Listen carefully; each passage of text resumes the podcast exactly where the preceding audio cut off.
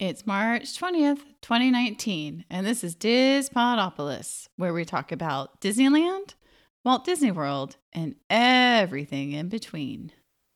A dream is a wish your heart makes when you're fast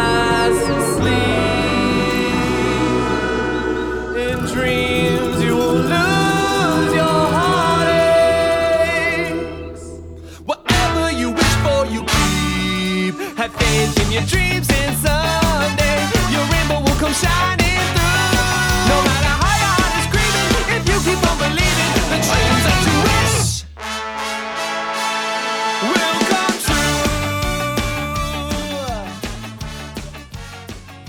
Well, welcome back to another episode of Dispodopolis. This is our 21st episode, and we are just trucking along this year. We're doing awesome.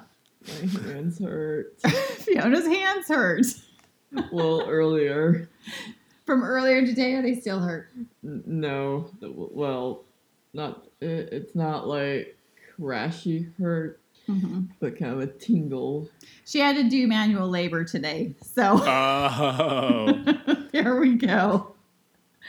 She's used to the fine arts and not the manual labor. Uh, just, just don't worry. I didn't. I didn't injure myself too much. Good, I'm glad. Thank you. I'm glad you'll make a full recovery. Yes. So I'd like to introduce cousin Ryan. How you doing up there in Dallas? Oh, doing really well. Um, it is a little cool for the beginning of March, but you know it happens in Texas. It does. It does. Thank you, Canada. Yeah, it'll be our coldest time of the year, and it comes in March, and that's common at the end of February and March. It's weird, but Mm-hmm. We that's- can that's freeze our Texas. tush. Yeah, we can freeze our tushes off during Easter. Yeah, it's, it has snowed during Easter in Texas, which is odd. It is very odd. All right, Fiona, you want to say hi to our adoring audience? To despite my appearance, I never looked thinner as, as the black and eye eyebrowed woman. Oh, okay. So what she's talking about is she's wearing very slimming clothes today. Uh, we had our Girl Scout World Thinking Day You want to know where I got this woolen coat? your Where? sweater. Where? Uh, mentions to be from the nannies of Peru. Oh yeah. So the um we were Peru. We so we were learning about Peru and um tried our we had our dress was inspired by Peruvian um say oh folk wear that they would wear.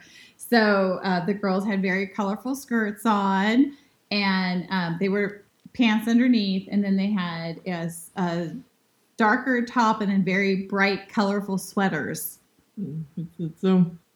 The aprons were like almost like almost a floor down to be walkable. Yes, they were almost they were almost to the floor. The aprons were very very long because our skirts are very long in Peru. Not that much for fighting. Yeah. So real quick, I'm gonna knock on your brain a little bit there, Fiona. In Saludos Amigos or Three Caballeros, do they go to Peru? Uh, I'm assuming, but I know I know when when people think of the Peru, they think of Emperor's New Groove, but Emperor's New Groove. but but I'm I'm all like, oh my god, you just gave me Free Caleros, which I've m- may have not took that away. oh, okay. Yes. Oh, yeah. In Saludos Amigos, they go to Lake Titicaca with Donald Duck. Oh, don't- okay. Yeah, Donald Duck does a horrible job of being a um, Horrible, you say? yeah, horrible job of being a tourist from America. it's very embarrassing. but yeah, yeah, yeah, I totally remember that. It's um, Oh, Lake Titicaca is the highest navigable lake in the world. So there might be something higher, but Nostalgic. I don't know. I don't know. So yeah, there we go. Yes, I knew. I thought they they had touched on there somewhere. Cool. To the classics you met. Yeah, yeah. On their South American trip. Cool. I feel like a connection. Like I think we've brought it back home again. Wow, I'm just all like, uh, wait, so much to yeah, I guess we, yeah, I guess we didn't have to mention too much referencing to, to Peru and and like our cooking videos.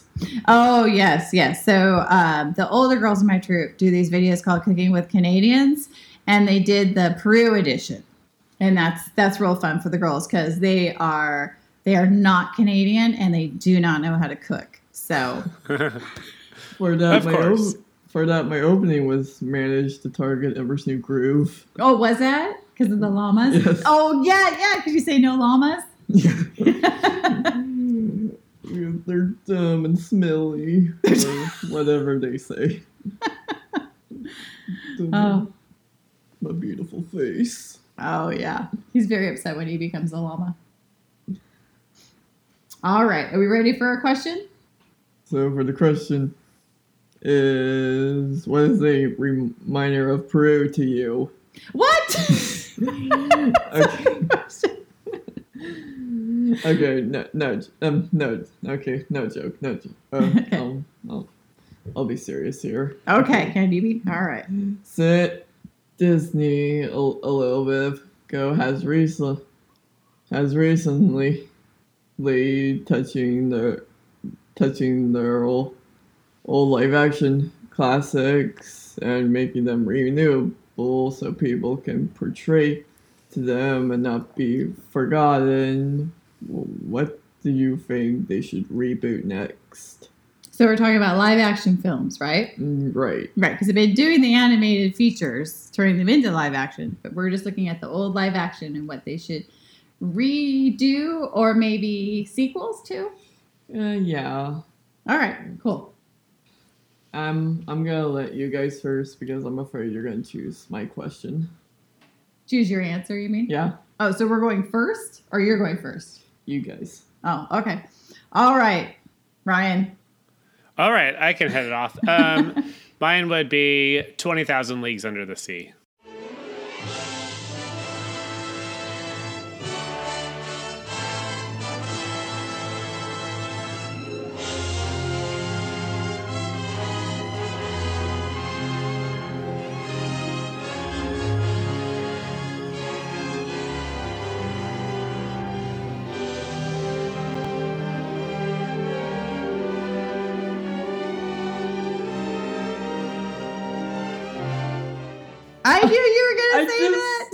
Yeah, I it was would be. just popping that in because because Yeah. I I was thinking about saying about my little seaweed review I I had today.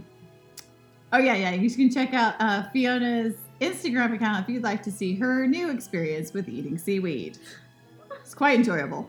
Oh, wow. I like Because- seaweed. Did you like seaweed? No? Okay. I'm all like, I'm like, I did a, I did a fish hooks Disney related store story. Ah, I gotcha. Uh, that that I think I was meant to do a do a record recourse like real long recursion to it, but but you know I did I did it when I was younger, so I had I had the time when I just did did funky uncolored marker drawings, they, like Uh, the fish hooks characters. Yeah. yeah. Yeah, I, I think, but yeah, but I was for seaweed eating. I'm gonna choose on like reminding you of like how we're saying about like the sea seafood dining. Could that be involved? With the twenty thousand leagues under the sea. Eating seaweed. Yes, there you go. So so Ryan. You could. Um, oh yeah, for sure. You could. You could. You could um, put them right back into the parks really quickly. Uh, the the submarine ride at Disneyland could become Twenty Thousand Leagues Under the Sea attraction, and Nemo and Friends at Epcot could become Twenty Thousand Leagues Under the Sea. So you know, it'd be easy just to if it were one of those billion dollar films, put it right back into the park quickly. That's right. There we go. Yeah, it's all right. And Twenty Thousand Leagues, uh, the original is already in the park in Paris. Still, they took it out of Magic Kingdom, but they have a walkthrough attraction in Disneyland Paris. Cool. One Yeah. more reason Oh. for us to hop the hop the ocean. Yeah, and Tokyo Disney Sea too. Oh, cool. Yeah, Let's go. so yeah, they're still in the park. So yeah, let's Awesome. Let's remake that film. But it's like you better make it a feature film because I can't imagine what Disney Channel would do. Oh yeah, yeah. Not a Disney Channel movie. No. Oh no, yeah, you're right. Because I just think Disney Channel is is a bit bad these these days. Yeah, she's not impressed. but um, only if the live action summits because like that's why I'm saying do cartoons these days. Yeah, she's more into the Disney Channel cartoons than the live action. The live action aren't quite up to par as the old old features. No, but they do have some good animated fe- uh, series there. They do. They do. Colleen, what would you choose? Okay, this is totally, totally ridiculous. Totally ridiculous. And I just love ridiculous. So, for some reason, when I was a kid, um, you know, we didn't have cable, but my dad had this guy at his work that would videotape all the movies off of the um, movie channels back then. I don't know if it was HBO and Showtime or what they were, but they would play a lot of Disney live action films. And so my dad says, "Oh, you know, he'll you can rent his videos for free." So I would watch all the time. I would watch um, Snowball Express. That's it. Wally, you wired me to the carburetor. Get third place finisher. I'm sorry. Galloping and. The Tate brothers, Dean and Brian. Running good. Driving the Red Death. For Silver Hill Bank, the winner of the grand prize for the past two years. Martin Ridgway and Double L Dingman. And in the second row, a late entry, not in your program, driving the Mighty Mongrel. Mighty Mongrel? Yeah, the Mighty Mongrel. Representing the Grand Imperial Hotel, John Baxter and Jesse McCord. Gentlemen, are you ready for the start?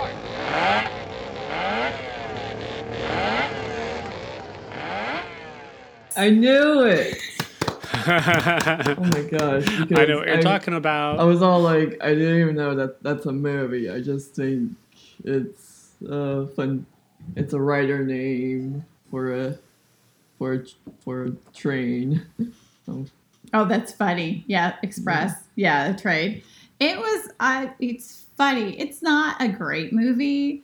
It's mean, not a deep plot movie, but it's just a real fun family movie. And I need a real fun family movie. Like everything's like mm. over the top. Oh, and I want to like bring it back home. Just a simple, fun, twisty family movie. I mean, I, I mean, what what could I compare it if it was remade? Compare it to. Hmm. hmm. I would, I could, uh, uh, like, I read, like, I, oh, well, what I mean is, uh, we had this book about, about trains, and Uh-huh.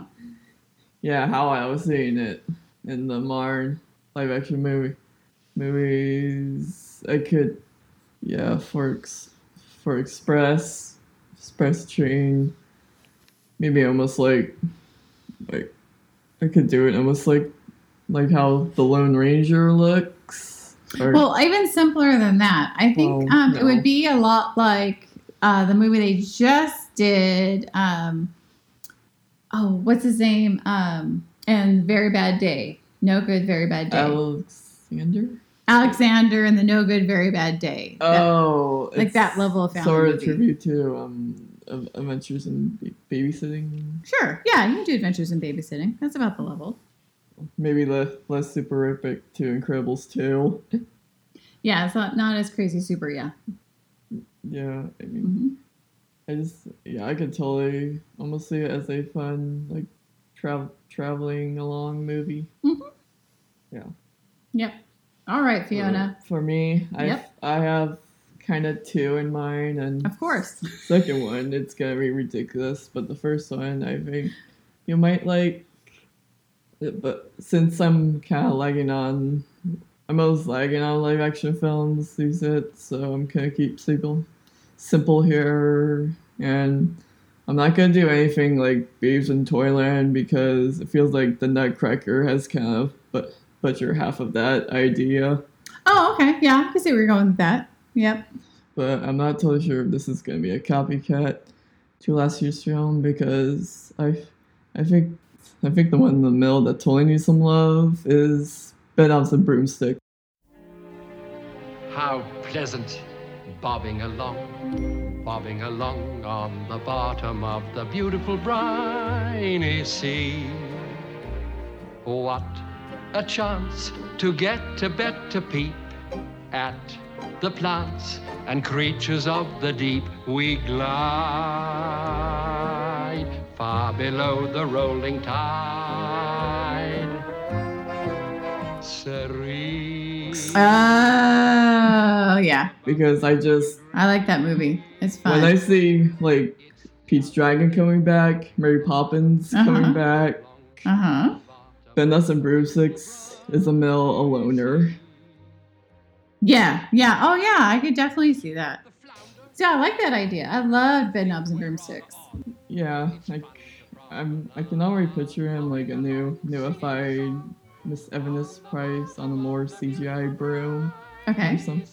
Well, because because with I'm all like with the animation sequence, I'm not totally sure it would be CGI or hand drawn. Oh, I think they should do hand drawn like Oh, yeah. to preserve it.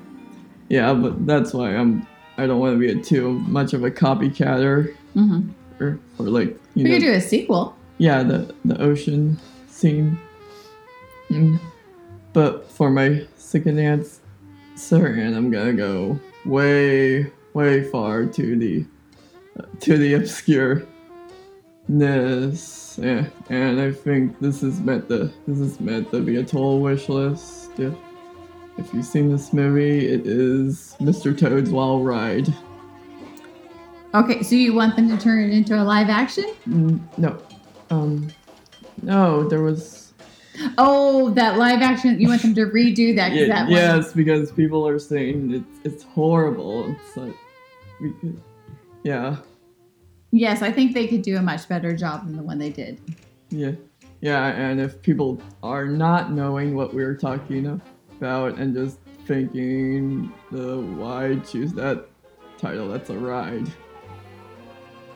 Mom, Oh, well, it was a movie back, right, in the 1940s, and then they did a live action. Was it in the 80s or the it was 90s? 90s. In the 90s, they did a live action. It was a, a lot of the members of the uh, Monty Python that were in it.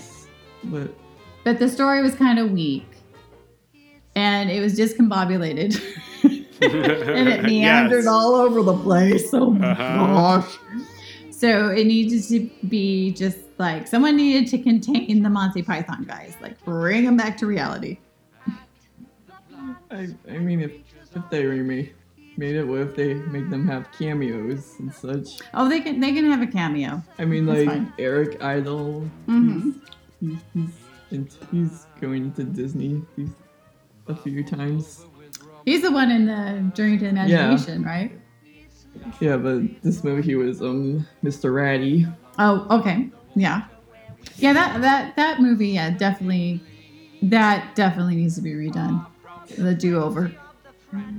Maybe nothing with faces on them. yeah, that was my favorite thing. Like all the inanimate objects in the first scene have faces and come to life, and you never see it again the rest of the film. Like what? That sounds interesting. Yeah, I remember that. It is odd. This is Very very odd. I mean, it's told a, it's almost the illusion of CGI in Alice in Wonderland a bit. Uh huh. I think I've only seen I've seen this with Fiona. Well, Okay. Yeah. When yeah, you came to you came to our house and we watched it. And you loved it so much you memorized the entire thing. Uh, well, it was it was it was a trip. It was a trip. Although I don't know, it kind of that and Babes in Toyland kind of rival each other Oh, for you yeah, you got for like craziest Disney film. I'm like, whoa, yeah. Here's You gotta you gotta prepare somebody for that. yeah, you do. You do. Don't There's- ever yeah. hire, don't ever hire Disney Channel to do something like this. Oh no, no, no. It's No. like they had a track, but then they didn't. right. It's Uh, uh, both those these fi- the, some of the films just they go in oh. directions that they shouldn't, and there mm-hmm. is no direction to. Uh-huh. So it's amazing. Uh-huh. Yeah. Yeah, and you're kind of like, and how did that get there? And why are we here? And where are we going? I don't want to go That's why anymore. it's that's why it's probably called Mr. Toad's Wild, right? Well, there you go. Case in point. like bumpy. So two Englanders for me. Oh, yep. Two Englands. Yep. Yeah. Absolutely. The plot goes nowhere in particular for sure. Oh boy. If you're hardcore Mr. Toad fans here, Yep. Oh boy. this could probably be a skip for your duo. But I know Ben Bendis and Broomsticks was a common choice, and it, I, think like, that would be fun. I, agree. I like the song. I like the song. hmm Yeah, and yeah, they could get um, new songs in there too. I love the soccer the soccer game scene. Mhm. Oh, that cracks me up. But, but I'm all like, if they bring it back or just replace it with something else. I I mean, Oh, I like a feel, sequel. feel like they're gonna, if they did one, they're they feel like they're gonna replace, like no soccer involved. No. Oh, okay. I'm, I mean they could. They need a rematch. Yes, with King Leonidas again. Huh? Yeah, I think that's all. That's all. That's a lot. All I mean, the reason why I choose these both because I do sometimes have a connection to England. I mean, Walt did like stuff that that was into stuff that took place in England for his for his movies, didn't he? Yeah, I had a lot of. There was a lot of well-written children's books at the turn of the century and into the 1900s, and I think he really appreciated that writing. So I think that's where a lot of that came from. I mean, it's it's it's a proper city, and uh, yeah, I'm not I'm almost not too much of fans of people just like plain stylized type type clothing than like you know how they did like Adventureland. Yeah, I think I think how they Are you, are you talking about a book or are you talking about the land? how how how different movies are portrayed with clothing. Yes, they are. Yeah, I kind of like this type of clothing. Oh, you like classical. Yeah, Clothing. yeah. So that's pretty much some of my main reasons and connection to England. Okay. You appreciate the. Oh, that's interesting. I didn't know that. So you really like that classical fit, like in Mary Poppins and um, Bedknobs and Broomsticks, where they have very fitted clothing. Good Yeah. to know. Okay, now I think I'm done. Okay. Very good. of the beautiful briny sea. What if the octopus, the flounder, and the cod?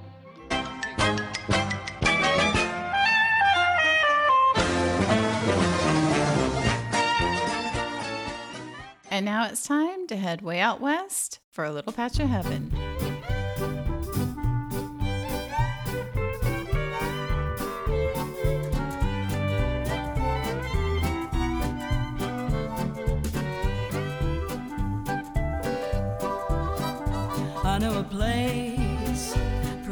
Pie, uh, where the river bend hits up with the end of the sky. It's left in Nebraska and over a crest on a little patch of heaven way out west. Everything's green. So tonight on Dispodopolis, um, which I'm sure none of you could figure out from our opening and our drive down memory lane of Saludos Amigos, Peru, and which live action movie we'd want to remake or or do a sequel to. But Uh, that was. This is meant to be for the live action movies. yes, this is about live action movie. And the live action movie we're going to be talking about tonight is Everyone's number one favorite. yes, Mary Poppins. And we're talking about the one from 1964 with Julie Andrews and Dick Van Dyke. So we wanted to start there. Mary Poppins is released on August 27th in 1964. It's a movie I think a lot of us know a lot about. Like there's a lot of history, there's a lot of writings about Mary Poppins. Well, yeah, it's it's a it's a Todd always first to see Disney live action movie. hmm Yeah, yeah, it's it's truly, truly a family movie that everyone can enjoy together. I mean, if you show it to the little ones at night, that's not gonna be pretty. Oh, you think there's some scary parts in it? No, or no, no. no. Oh no, sorry. Toddler can get tired. Oh, okay. yeah, yeah. And it's a movie that Walt Disney wanted to make for a long time. Now, his timeline, the official timeline he hands out, um, isn't quite accurate and doesn't really line up with Diane Disney's timeline. I think he was talking about 1939. His uh, daughter, Diane, says it was more about 1943 when the second um, Mary Poppins book came out. And so he first, we have records of him first approaching uh, P.L. Travers in 1944 to no avail. And then again in 1946, where they almost made a deal, and Walt thought he had, and at the last minute she pulled out. And then finally, the time period we all know about when he reintroduced the subject with P.L. Travers in 1960 and did get the rights in 1961. Um, interesting woman, P.L. Travers. she doesn't want you to really know much about her at all. Fiona, you want to say something? She must be a psychilicus on secrets. Yeah, she liked to be a myth and uh, character just like Mary Poppins.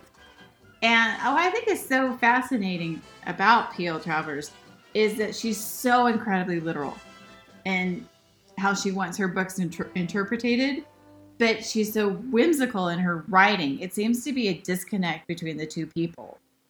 I'm I'm not really sure where that that comes from. You know, it, it seems like in in when you speak with her, she's not going to give you any answers. She's not going to tell you anything. She doesn't want to explain anything. And her character, Mary Poppins, explicitly says, "I never explain myself," um, which is her. It's funny. And the only place that P.L. Travers seems to be whimsical and thoughtful and just go off in these fantasies happens to be on the written page. Beware, beware, young children. She may be a. She's turning out to to a scary Mary. Scary, scary Mary.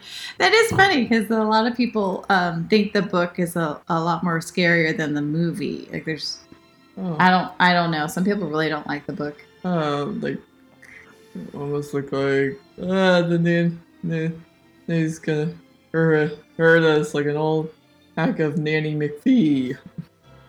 Yeah, yeah, they did try to to make a, the Nanny McPhee movie, or they did. Someone did make the Nanny McPhee movie. Was that ever a book? Yeah. Co- common symbols here, guys. Yeah, they're they're both have nannies, and they were both books. And both and both never growed up. Never got older. Yeah. Yeah. So, what are your thoughts, Ryan, on P.L. Travers? Well, she is a really good author. Um, the books that she that she wrote are um, classic children's literature. Um, I do know. I mean, like uh, the stuff that I've heard is very similar to what you've said. That she was not very personable. Yeah. Um, and um, it was very difficult to get the rights to Mary Poppins, and um, she and Walt never had a good working relationship ever. Yeah, no, they they were kind of oil and vinegar. Yeah. Who's this Yep. person? P.L. Travers is the woman who wrote Mary Poppins. Uh, buying rights for the Arthur. You can go, Ryan. Yeah. so I mean that, that's kind of those are the that's what I've heard about P.L. Travers. I thought I wanted to like I opened up. We have the Mary Poppins book at home, and I opened it up, and I was thought so funny the page that we came to. Um, it's the scene where Mary Poppins in the movie, you know, she gives the medicine to the children. And I just kind of wanted to read it like she wrote it. So, um, there's Mary Poppins took out a large bottle labeled one teaspoon to be taken at bedtime. A spoon was attached to the neck of the bottle, and into this, Mary Poppins poured a dark crimson fluid. Is that your medicine? inquired Michael, looking very interested. No, yours, said Mary Poppins, holding out the spoon to him. Michael I stared. know. he wrinkled up his nose. He began to protest. I don't want it. I don't need it. I won't. I know. But Mary Poppins' eyes were fixed upon him, and Michael suddenly discovered that you could not look at Mary Poppins and disobey her. There was something strange and extraordinary about her. Something that was frightening and at the same time most exciting. The spoon came nearer. He held his breath, shut his eyes, and gulped. A delicious taste ran round, ran round his mouth. He turned his tongue in it. He swallowed, and a happy smile ran round his face. Strawberries. Yep, strawberry ice, he said ecstatically. More, more, more. but Mary Poppins, her face as stern as before, was pouring out a dose for Jane. It ran into the spoon, silvery, greeny, yellowy. Jane tasted it. Lime juice cordial, she said, sliding her tongue deliciously over her lips. But when she saw Mary Poppins moving towards the twins, now in the book, there's twins, not just Jane and Michael. With the bottle, Jane rushed at her. Oh no, please, they're too young. It wouldn't be good for them. Please. Mary Poppins, however, took no notice, but with a warning, terrible glance at Jane, tipped the spoon towards John's mouth.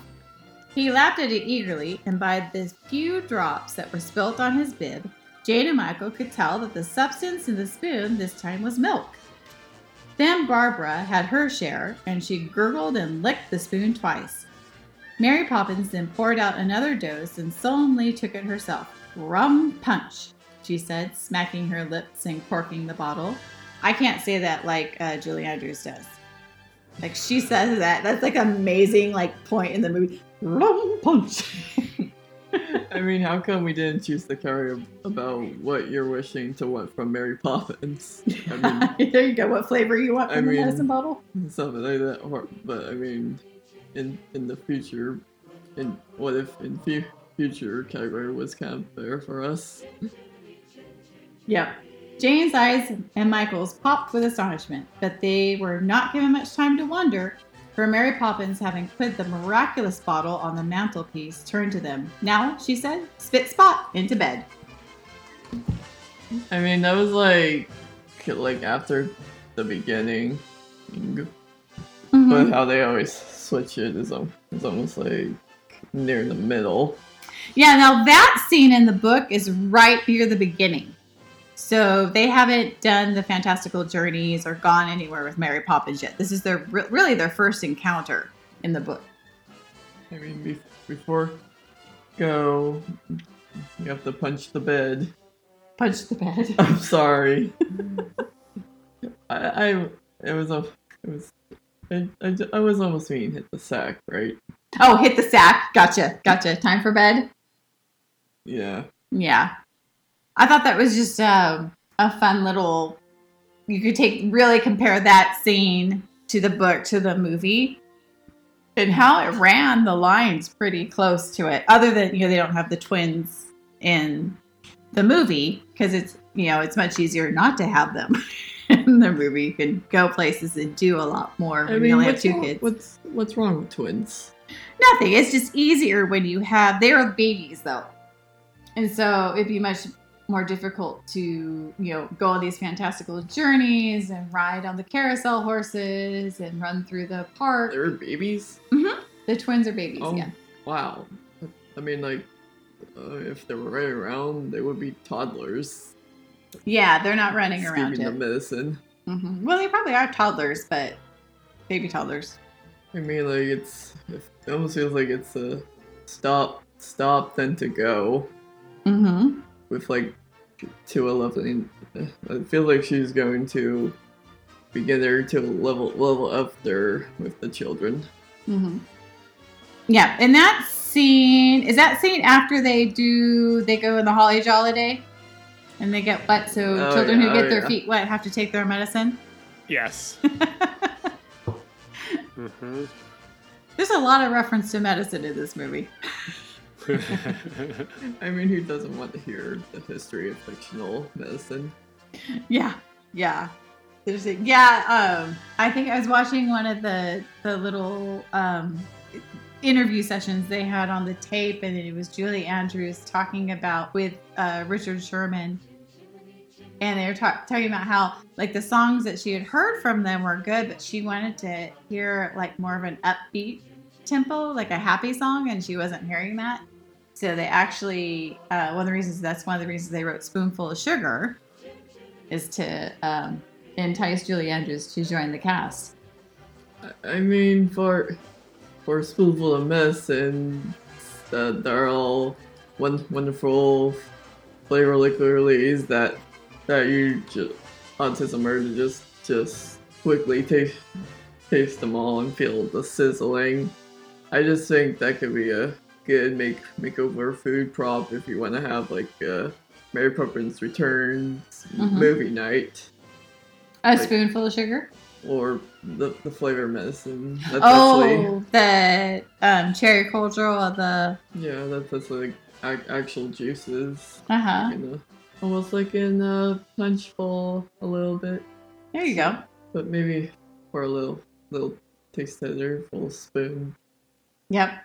So when Disney got the rights to do the movie in 1961, what I think is fascinating is they already had um, Don DaGradi and the Sherman Brothers working on it. Like he didn't even have the rights to it, and he had Don DaGradi was the right one of the writers, and the Sherman Brothers know, wrote the music. So they were doing that, I, and it, it always amazed me how much money Walt Disney would put into the upfront work of a movie like a lot of you that was one of the things that he really pioneered in hollywood is really putting the time in to a movie to make it good. Now did he do that with every movie? No. I think that's why we have babes in toyland but like a movie like that, that's like his movie of issues. yeah but obviously like, we get 20000 leagues under the sea and we get um, mary poppins which really benefit from those Well, I mean, of Toyland was like his whole starter on non-animated musicals. hmm I mean, he done a, a little bit of. He had done like the idea of a musical, like he had done Fantasia, and there's some real musical scenes in Saludos Amigos and Three Ami- Three Caballeros. I mean, till till the you, have some wackadoodleness to forwarding. Forwarding. I mean that that's I, I think that's almost uh, I mean that's almost how how these 50s and 60s can start the wackadoodleness in these musicals. Oh, like like you have Babes in Toyland, and that benefits Mary Poppins that we are talking about. Maybe, but I was Maybe, all or- like Or are you seeing the musicals be more whimsical at this point? Maybe I was focusing on on the duck making things fun. The Donald Duck. Yes. Yeah. Yeah, Donald Duck making things fun. Okay, so I kind of want to talk a little bit about Don DaGradi. Brian, you, do you know who Don DaGradi is? Yeah, I know, yeah, yeah. Yeah. Uh, I think it's I think it's Don DaGradi. I, I'm probably wrong. I Yeah, I think it's I think this is what it is. Yeah. Yeah. So it, what's fascinating about him, you know, he's a writer on Mary Poppins, but you know, he started out as a layout artist and um, art director, and a lot of those beautiful visuals that we see from Mary Poppins, you know, were created by him. So I think there's a there's a benefit between from coming from the animation world into being a writer. It's nice how you can interpret your writing also. Like give people this is what I'm really thinking of. hmm They're yeah, they're beautiful, beautiful drawings. You know, and he he worked closely. I guess he worked closely with Bill Walsh on a lot Walsh on a lot of the the movies. They worked on a lot of the movies together because they both worked on Bedknobs and Broomsticks too. hmm Oh yeah. And you know they're responsible for a lot of those crazy, wacky movies in the That's, '60s. that's what I'm meaning. The which ones? How how musicals get get almost hard to look at. I, I think I was thinking about almost almost with stage shows back then. Oh, a theater on Broadway. Uh, what I'm saying is how almost like with the elf outfits and then like the Photoshop stuff. Okay. Musicals can sometimes be hard to look at if you're not a fan of vintage stuff. Oh, I'm sorry. What was the last one? You're not a fan of the what? If you're not a fan of vintage stuff, Oh, vintage clothing. yeah. Yeah, they do. They do a lot of. They do very lavish costumes. I mean, like, like almost for like the puppetry one, just look away. okay. You think some people want to enjoy the costumes? With almost, yeah, without CGI. This Okay. you can move on. Mhm. But yeah, we were talking we were talking about uh, Don DaGradi, I believe. Yeah, yeah, and then you know his relationship with Bill um, Walsh, and you know they had you know oh they had you know a really well working career for probably about twenty years. I think they worked together on those movies at the Oh, Disney yeah. Studios. Yeah, they wrote a lot of fun films Mm-hmm. together. Some of my favorite ones too. Well, I love how Don um, DaGradi wrote uh, Lady and the Tramp. Uh huh. Yeah, I think yeah. Did he write the initial story? Is that that was kind of his first thing, his first foray, foray into writing for Disney? I think so because before that, he was a lay- he started as a layout artist Mm-hmm. and Der Fuehrer's face. Yeah. Oh, and he did Dumbo. He worked on Dumbo too. He, but yes, he he helped on he helped with the story on on Lady and the on the Lady and the Tramp. He did a lot of different ones, really. Yeah. Um, he his work included Alice in Wonderland, Peter and P- Peter Pan, Lady and the Tramp, Darby O'Gill and the Little People, Sleeping Beauty, Pollyanna, The Absent-Minded Professor, The Parent Trap, Son of Flubber, Mary Poppins, uh, Lieutenant Robinson Crusoe, Blackbeard's Ghost, The Love Bug, Bedknobs and Broomsticks. Wow. it's a big wow. Those are some huge films. I love that he did Son of Flubber. I mean, no, no wonder why you're obsessed with the '60s. Yeah. Yeah. Uh, some like even like the Love Bug. I mean, the Love Bug was the high, the third highest grossing film of that year. Is that insane? That's totally insane. Yeah, I mean, very popular film. I love the Love Bug. That's Oh, a yeah. great, great film. Um, that film is great for kids. Oh I my gosh. Oh, man, who? I, I mean, it's almost like you never knew it, it became a franchise. Yeah, it certainly did. Yeah, he didn't work on the sequels, but No, he was kind of out of there by then. Yeah, Yeah. 1971, he retired. So he went on on a high note, you know. My favorite scene in, I think it's in The Love Bug, it's one of the movies where um, she grabs the lobster and slaps him across the face with the Oh. lobster. Oh god. Oh yes, that's a that's a Oh, no, that was I a don't good that was a great gag. I love that. I don't know why I loved it so much as a kid, but I just thought that was the funniest thing. Mm-hmm. That's great. And then, yeah, like Bill Walsh, he was really heavily involved in the um, television aspect of Disney, even to the very beginning, you know, putting together One Hour Wonderland. And he also went through to Bedknobs and Broomsticks. And I think that was his swan song, too. But I'm sure a lot of things were changing at the Disney studios, and that was kind of, they were ready to retire. They're, you know, Almost Yeah, so- they'd been around for a long time. Mhm. Um, almost all of that stuff, um, Walt had a hand in beginning before his death. So a lot of those movies that those two guys were working on, um, they were working on with Walt before he died. They were in yeah, some sort of pre-production. right, yeah. Right And. I think this was the first like really big project the Sherman Brothers did for Disney, and um, it's interesting because they came from such a pop, not you know, I said you know like a pop background, like a popular song background, as their dad had also, and so I always think it's interesting how they could take that genre of song and kind of manipulate it into any genre and make it work. Like who knew like two pop songwriters could to make an amazing musical like Mary Poppins? I would have never been never guessed that in a million years. It's amazing to me. And I think um that's one of the reasons the songs worked so well because they didn't come from a Broadway theatrical background. They kind of mimicked that style but brought the pop and everything was so catchy tune. It just like the little earwigs I mean, tons and tons of them, you know, going into your brain after you watch the movie. And um, I mean, not that much, much for my siblings. The big about pop- pop style. yeah, and Yeah. it, it was even interesting. My daughter Adia, my middle one, who's 13, after watching the new Mary Poppins, she walked out and she said, um, "Like, I don't remember any of the music." That's what I was thinking out talking about. Uh, Adia's opinions. Yeah, which I thought was really interesting. And I really enjoyed when they would, you know, you would hear a riff from one of those songs in the new movie because it would like pull you back in. I, and I'm not saying the songs were bad in the new movie, they just weren't. They, yeah, I don't even know. You can't really rewrite a Mary I Poppins song. I don't know how you even do that. Like they accompanied them, didn't bypass them, and kind of like were like a big warm hug around them. So 60s mixed with a musical. Yeah. But nothing mean, that if- I, I if- walked out the theater I mean, if you see this at El Chaparral, it'll totally feel like you're watching a musical. oh, um, do you mean the, the theater downtown? Yeah, Yeah, the Majestic. yeah. Yeah, we have a the Majestic Theater is our Broadway theater downtown in San Antonio.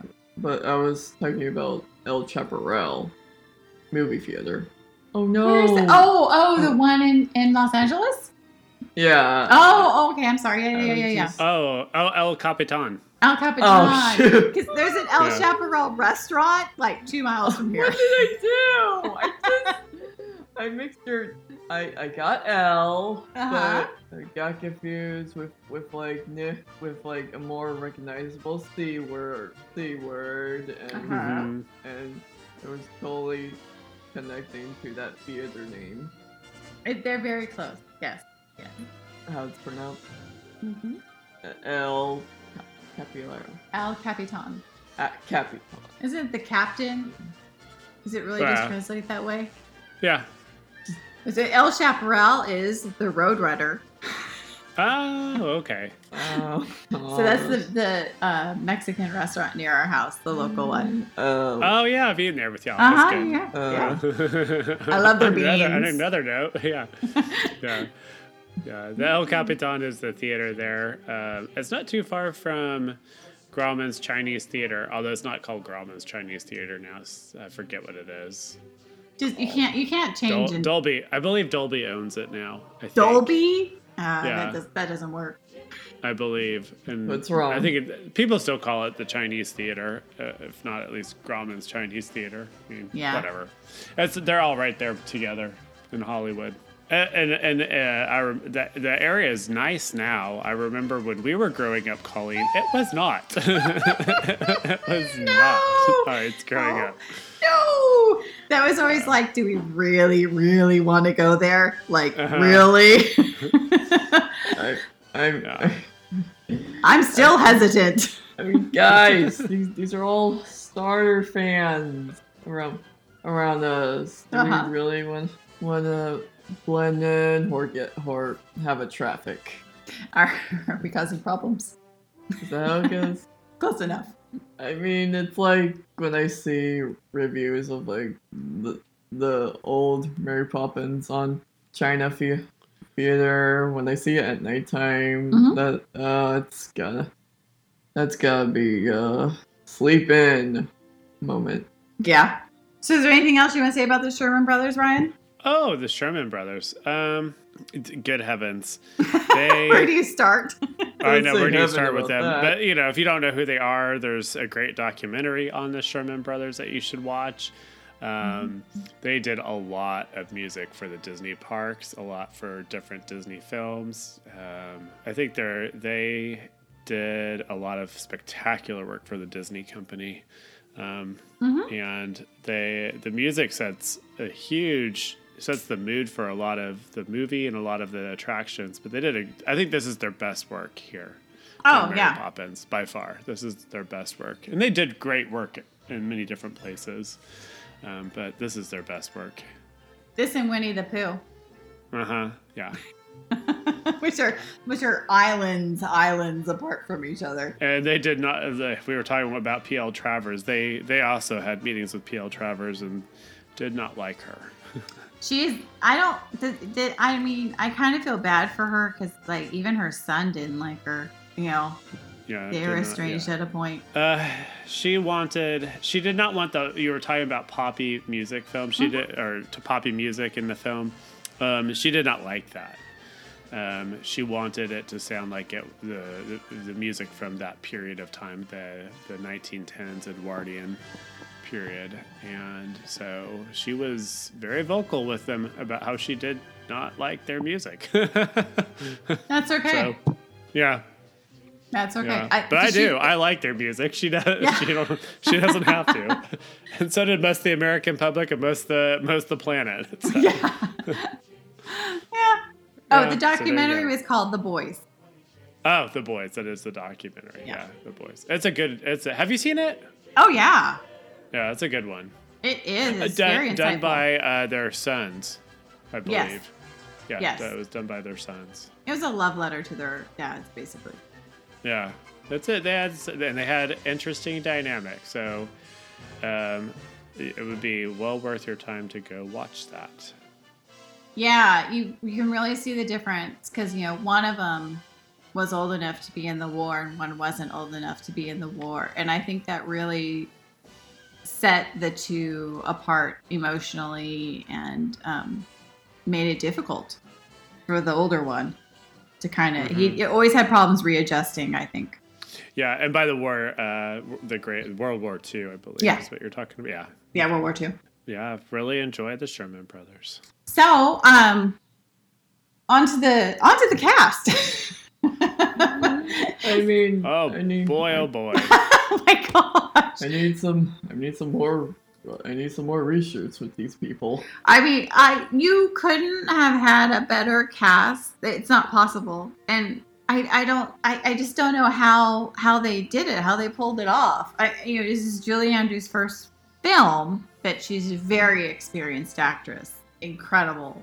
Like 11, she was on stage at 11 doing productions in London, famous Yes. productions. Um, you know, Walt saw I don't I don't know. I, I know she she was in Camelot and that's the story that Walt gives is when he saw her and she started uh, with Camelot in 1960. Um, she originated the role of Eliza Doolittle in My Fair Lady in 1956. and that was in the play. Yeah, the play Yeah. on um, Broadway. And mhm. she I her range in music, like what she was able to to sing is just I it's it's God given. I mean, you you can't you're born with it or you're not. I mean, she practiced a lot and she did a lot, but it was just, you know, you could practice your entire life and never sing like Julie Andrews. I mean, yeah. How are you? How is anyone not a- able? I mean, it feels simple. well yeah she makes it amazingly easy and just like when she's doing that one look in the mirror and she hits those notes that aren't human there was there was one. It was kind of a del- deleted part where they they almost filmed her yodeling, and they they thought that was off her character. oh no yodeling for, for mary poppins that's funny Yeah, I mean, I mean, no more high notes for us. They punch her brain. yeah I, she's probably one of the best um, singers that's ever been on earth and she got into musicals and in the theater like i think at the height but also the end of the musical I mean, it's like no, no one could do a cup a music cover on her. No, no, that's like trying to sing like Idina Menzel. Like, don't. you can't. Yeah, she has a beautiful voice. Now, the male lead, Dick Van Dyke, he's funny, but very controversial pick for this film. Yes, and yeah, and, and I think you immediately see why because he's not British. Hmm. No. Yeah. And and his Cockney accent, oh, one of the worst in all of film history. Ah, and it comes and goes. Uh huh. it does.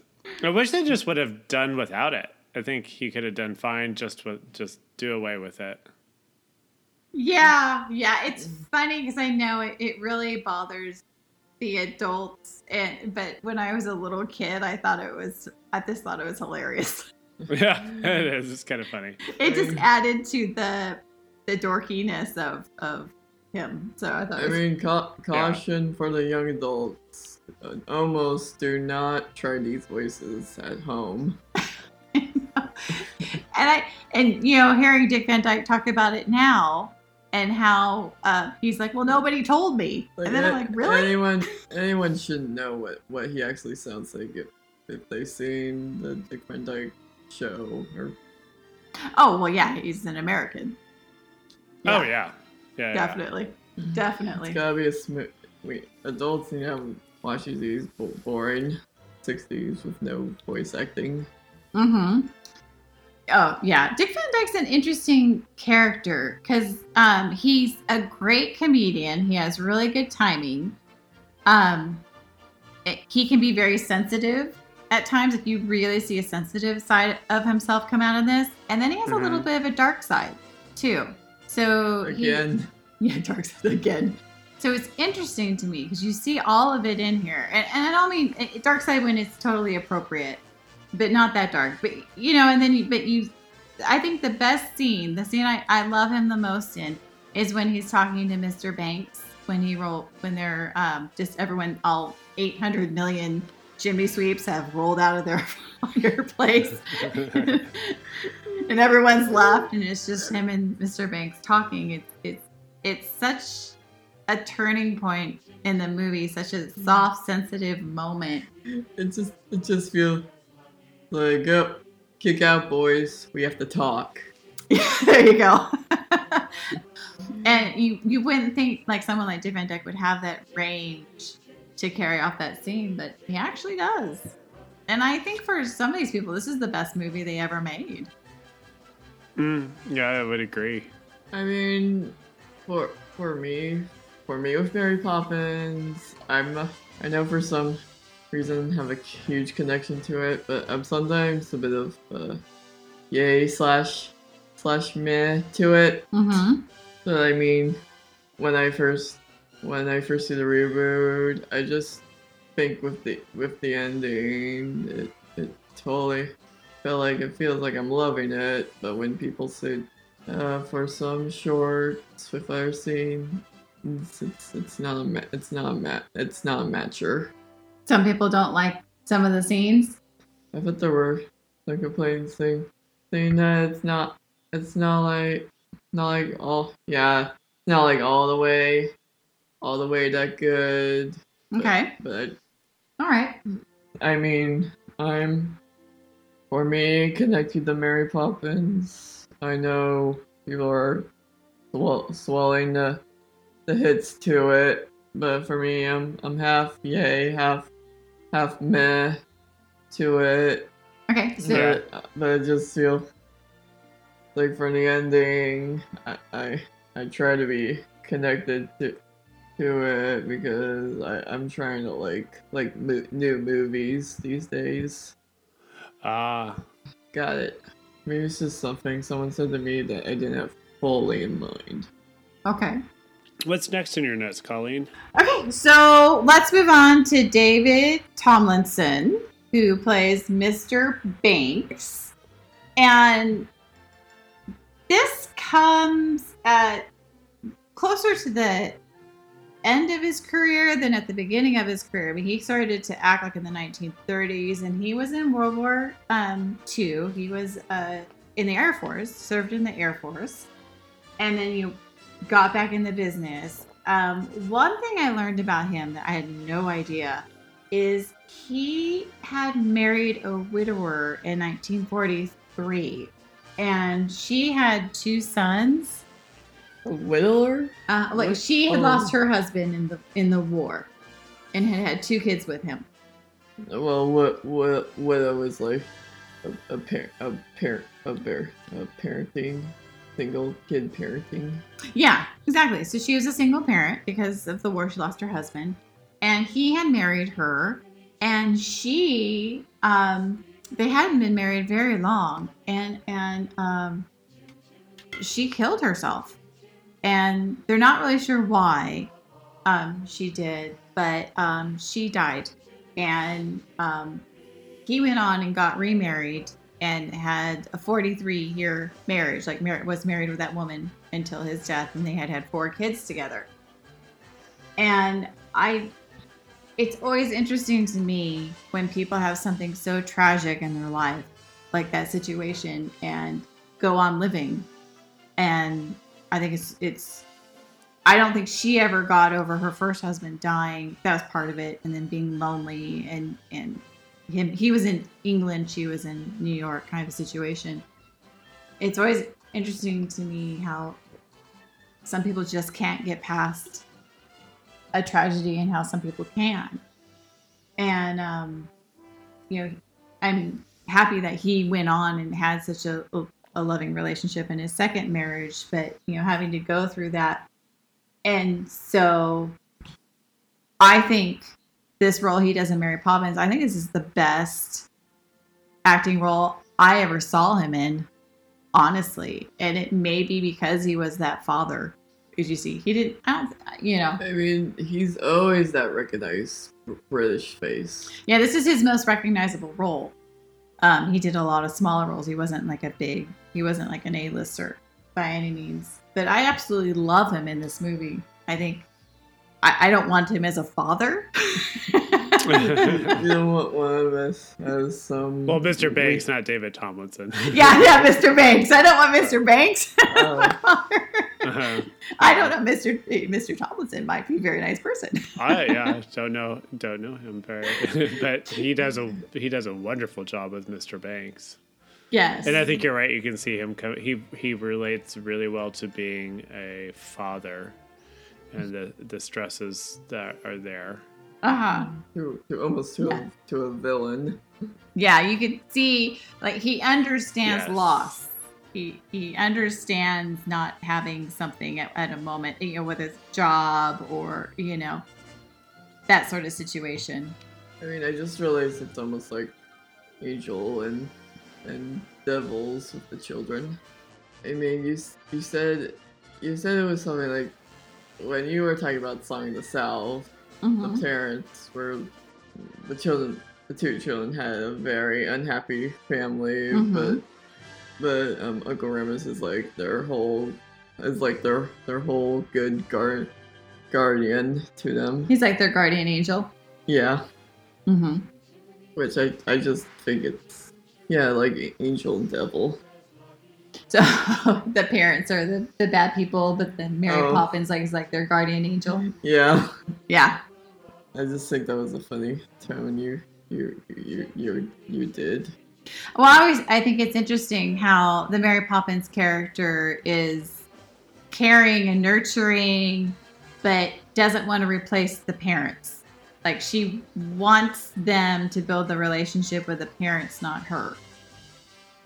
Or you replaced, but or you replaced their their house. I mean, like why why staying at why staying at there's there's a bunch of soldiers who who are always pre- preparing their boom. Oh. Admiral Boom next door. Like, yeah. Why would you want to live there? because the thing of spoiler they they tried to they, they didn't want to move. They don't want to move. Oh, the new movie? Yeah, yeah. The new oh you're talking about okay, so Mary Poppins returns, you're talking about in that they they spoiler, yes, they don't have to leave their house. They get to stay next to Admiral Boom. yeah. So like Who's still alive after 20 years when he looks like he should have been dead in the first movie. I mean, it, it, they almost look like the same actors. Like, how does he survive the 20 years, but Mr. and Mrs. Bank from the I first mean- movie don't? Like, I mean, I mean, he ends on a weird trail, so that's gotta be his retirement moment. yeah. Just move, just, how is that guy still kicking? just, just move, cranky soldiers. Yeah. Oh, yeah. Oh my gosh. Dave Tomlinson, an interesting career. Yeah, he was in The Love Bug. Isn't he the villain in The Love Bug?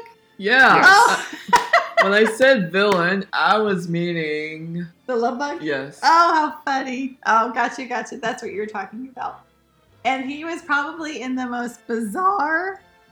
I don't understand, and I don't know why I watched it. I have no idea what happened, but I watched this kid, this movie when I was eight. The fiendish plot of Dr. Fu Manchu. Have you seen this movie? No. Oh my gosh, don't. Sounds uh, R-rated Japanese. No, well, okay, so I'm sure it's totally racially insensitive. I'm sure the movie should, should have never been made. I, I can't even like remember like what goes. All I know is it's total. I, I don't understand. It was the last movie that Peter Sellers made. Oh, oh, okay. I'm so confused. I have no idea. I just I don't even know. Like I'm don't don't watch Yeah. it. Don't go there. You can't be too too obsessed with this these movies. No. Oh my gosh. Yeah, that was really, really bizarre. Yeah, so I don't know if you saw this, but they came out for the new movie. They came out with this book called Practically Poppins in Every Way A Magical Carpet Bag of Countless Wonders. And it was written by um, Jeff Kurtti. And it kind of it goes over the new movie and all the different parts, which is really nice. Um, and it also Oh, Not a goes fan of the smell. Yeah, it goes through some of the old movie and all the actors. But what's really interesting about this book is there's not one single photographic image. It's the smell of Iceland. The smell of Iceland. um, is there's no of Julie Andrews in it, which is fascinating to me. But it's, I'm not sure what happened. she can't be forgotten in the Disney universe. Well, they have a couple pages about her, but there's no photographic image. The only image is um, an illustration, illustrations from the original movie. Uh, you know, Dick Van Dyke. Obviously, you know he's in the second movie, so there's you know three or four pages about him, and um, each section is written about someone who kind of knew the person. So the guy who played his part on Broadway wrote about Dick Van Dyke. Um, but some of the other actors, like uh, Johns, who played Winifred Banks, Mrs. Banks. Um, I love, I love her freckles. Oh my gosh, I love her freckles and her little bouncy, the way she just bounces around and votes for women. It's so cute, and how you, how you know the cause upsets Mr. Banks. it just cracks me up. I just love her in this. Uh, and what's funny is when they called her, she thought that they wanted her to play Mary Poppins. And so she's like really upset they didn't ask her to do that. So they had to like give her the song. That's why they wrote that song. So she would do the movie. She's with it's Poppins' twin. It is. She's adorable. And I love how she was in The Ref. Did you ever see The Ref with, uh, oh, Denis Leary? Did you ever see The Ref with Denis Leary? Mm, no, huh? Oh my gosh, Glynis Johns has a mouth on her. She's kind of like a Betty White. I think someone needs a Snicker bar for being in this movie. And then uh, there's Hermione Baddeley, who plays Ellen the maid. I think she's the one that's in the new movie, right? The maid, you mean? Yeah, like they they that's the role played by um yeah, so Ellen is played by Julie Walters in the in the new movie Mary Poppins Returns. And if I if if Hermione Baddeley knew that Julie Walters was playing her in the new movie, she would be thrilled to death. I'd be thrilled to death if Julie Walters played me. Yeah. Like they still had to keep a, a Julie in it. hmm Oh, that's funny. Yeah. Julie Walters is wonderful. And then, um, but it was really funny because uh, Hermione Baddeley also was the voice for Madame Bonfamie. I'm not saying that right. In the Disney's The Aristocats movie. Uh, That's She was she was she was the owner of them, right? Yeah. The cat lady. Yeah, I it looks like she also she also did, did something with um Don Bluth, the voice of like the the, the nanny shrew from The Secret of NIMH. Oh, really? Yeah. The secret item? Good to know. That's interesting. Or do you want to explain the Don Bluth? Um Well, yeah, if who doesn't know, Don Bluth was an animator at Disney, and when um, Ron Miller was in charge, he thought that Ron Miller wasn't very good at working with the animators. So he, Don Bluth, kind of took a big chunk of animators from Disney and went off and started his.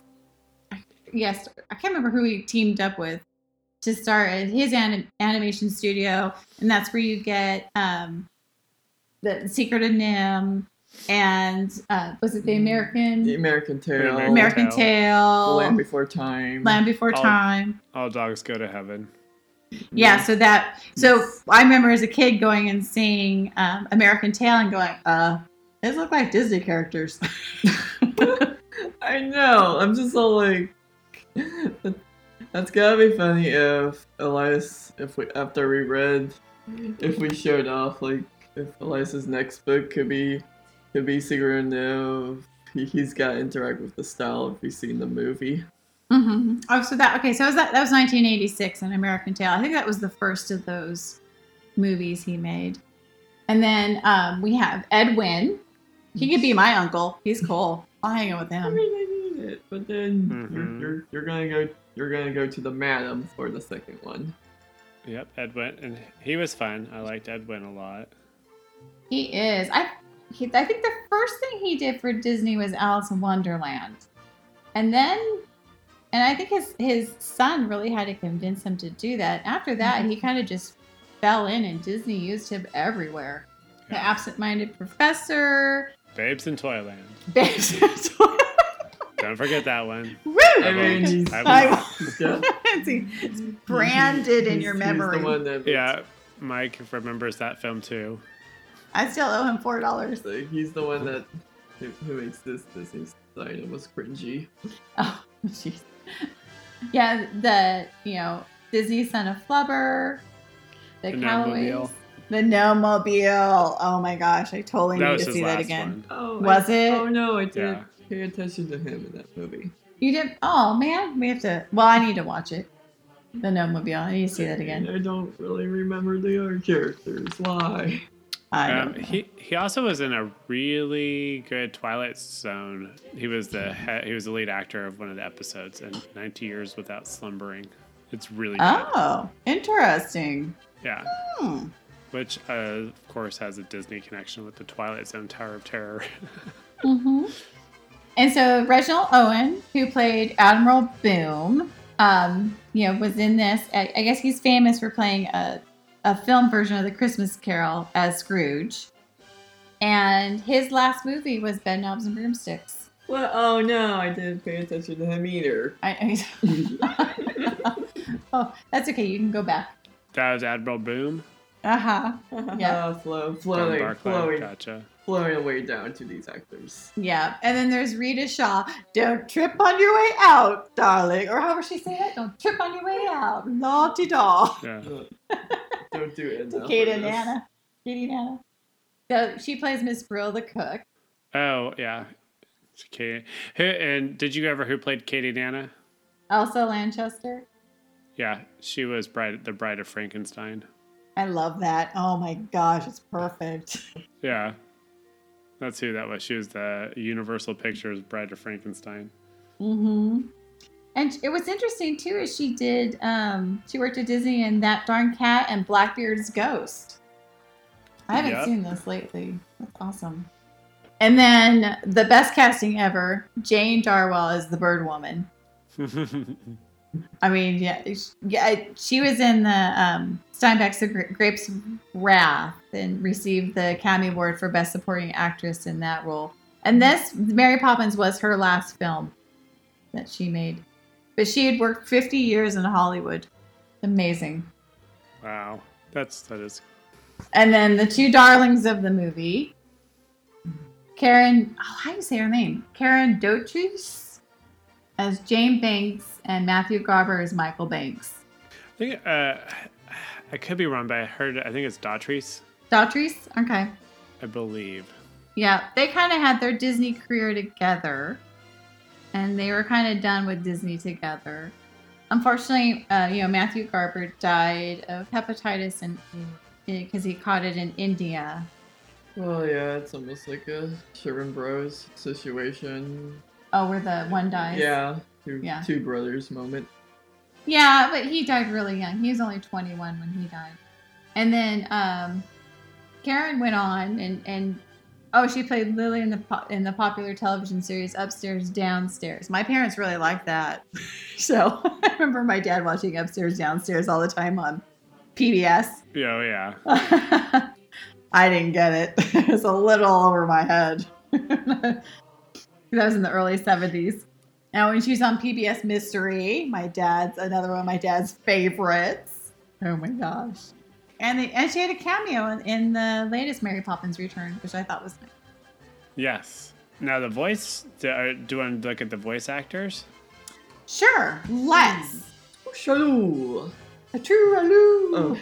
Yeah, because you get like some interesting people in the voice actors of the of the animated characters.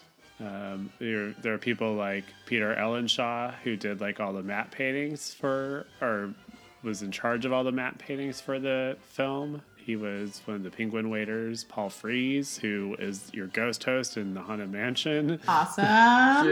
Did the Barnyard O'Malley. Horse. Thurl Ravenscroft did the Hog, and he also is in the Haunted Mansion and um, Enchanted Tiki Room, and does like Uh-huh. the song for um, the the Grinch Who Stole Christmas, their original classic one.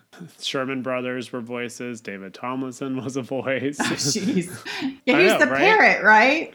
Isn't that funny?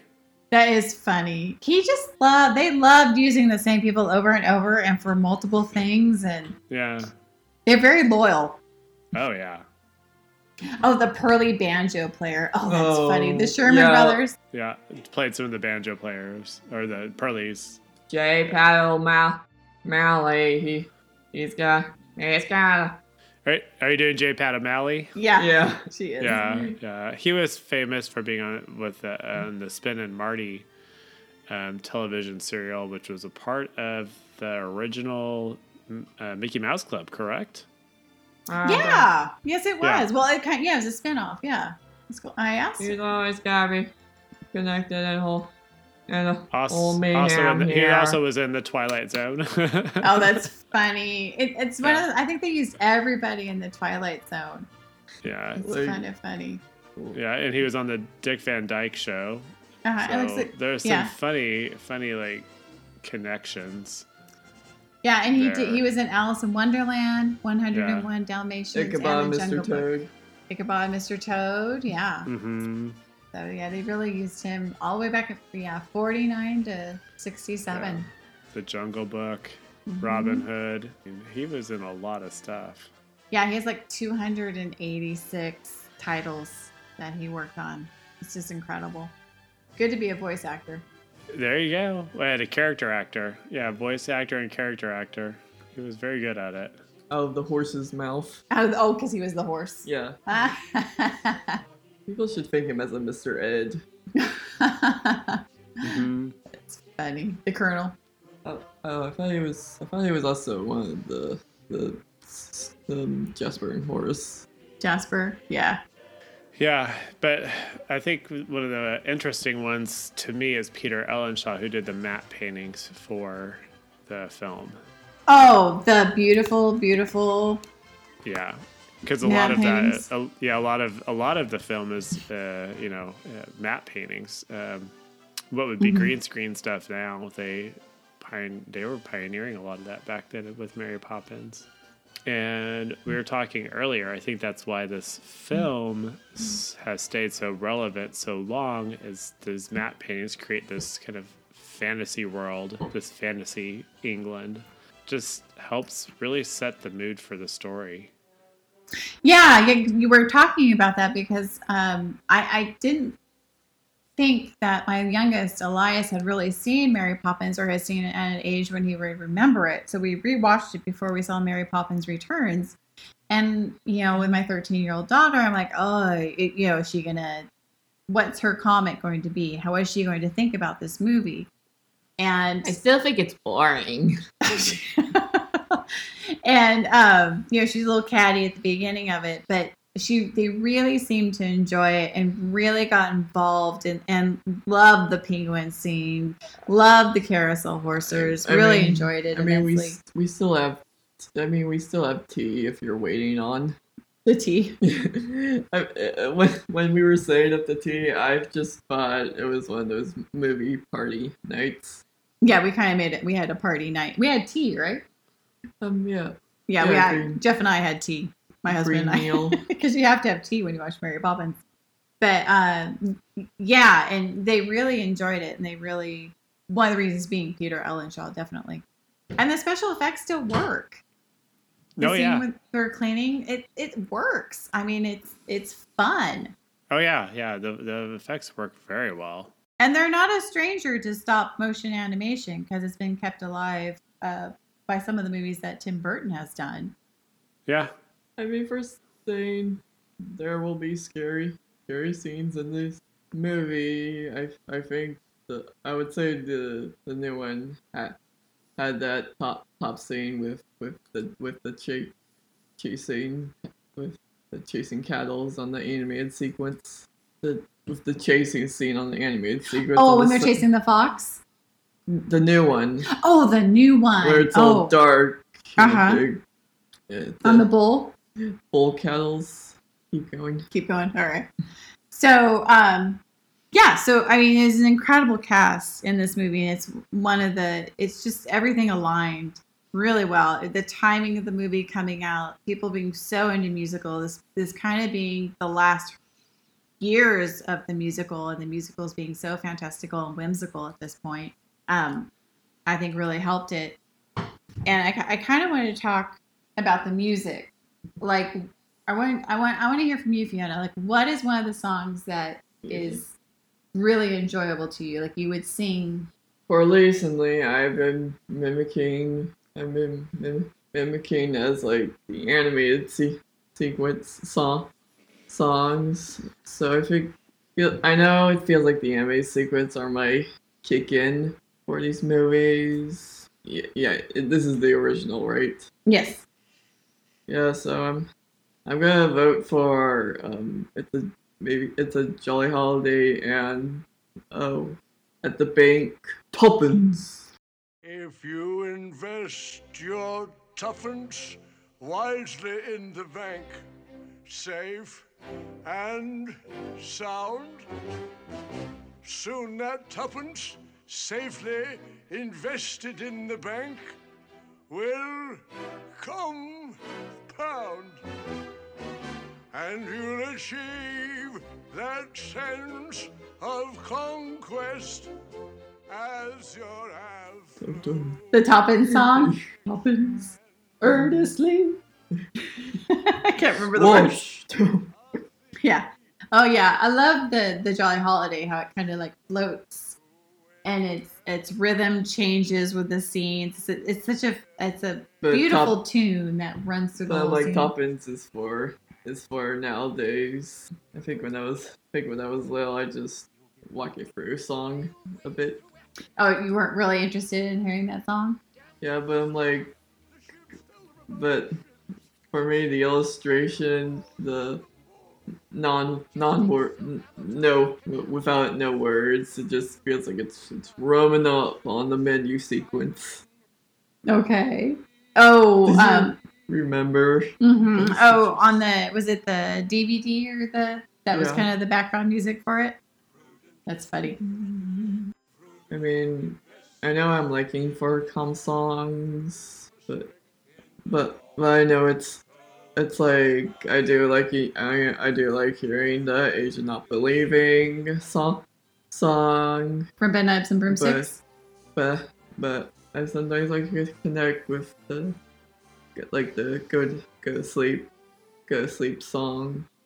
The song where she's telling them not to go to sleep. yeah pra- practicing yeah, um for practicing a woman's voice. So that was that was my top three. There's your top three. Excellent. Four. Come on, Ryan. Come on, Ryan. she's done. Now it's your turn.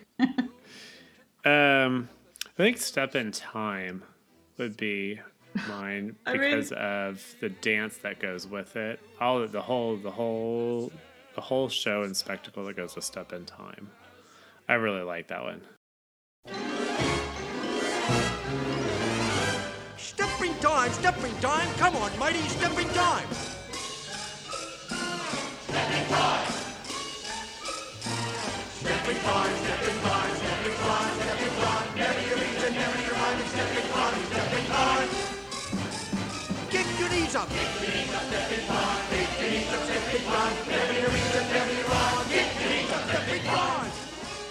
I mean, it feels like all these songs are are all good in different rimmer rhythms, so it just like people could choose them all, but may, mainly in different tones, like like in the parades. Mm-hmm.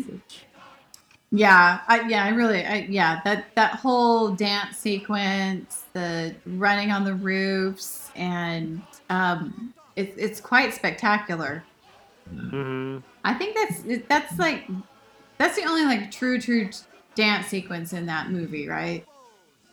Yes, I believe Yeah. so. Yeah, and it's amazing how long that sequence is. I mean, if you look at like when they go up on the rooftops and you know, they kind of build to that scene, that scene, and then Admiral Boom shooting them with fireworks.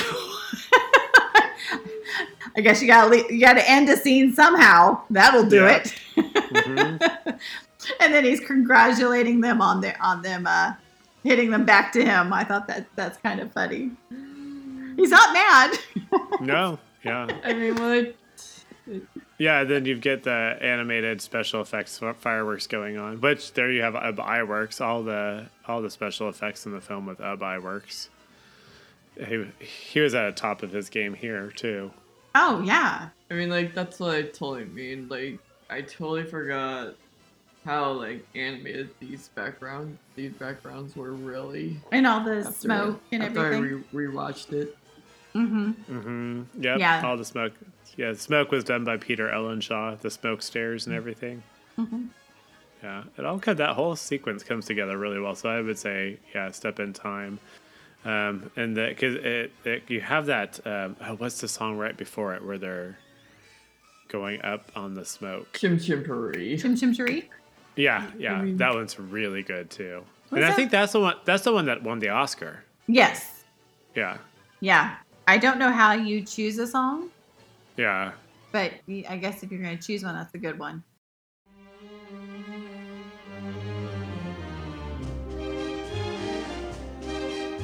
Chim chimney, chim chimney, chim chim cheree. A sweep is as lucky as lucky can be.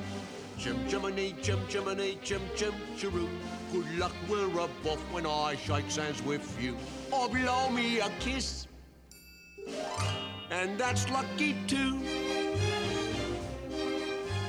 Now as the ladder of life Yeah, that's a that's a pretty pretty interesting sequence in that film. I mean, it's not boring. No, I mean that, and that's kind of the point I was trying to make is like it's long. Like you have no idea how long this sequence is because you're so lost and so engrossed in the scene. Like speaking of Yeah. long, I actually know, I actually almost never knew that they were gonna keep going with it when when they were about marching on the roof. They're gonna extend it. No, as as like a side side music, Oh, but you hmm. know when when when they're about to go in the cloud of s- smokes and such, but replace it with spoonful of sugar, and instrumental. okay. Mm, gotcha. Which I like that song too. That's a good earworm song. Mm-hmm. Yeah, because that that sugar. song, that song, yeah, that song goes through that scene goes through three songs. So you've done Yeah. Chimchari, Steppin', and then you get a reimagined Votes for Women. Yeah, yeah, the reprise.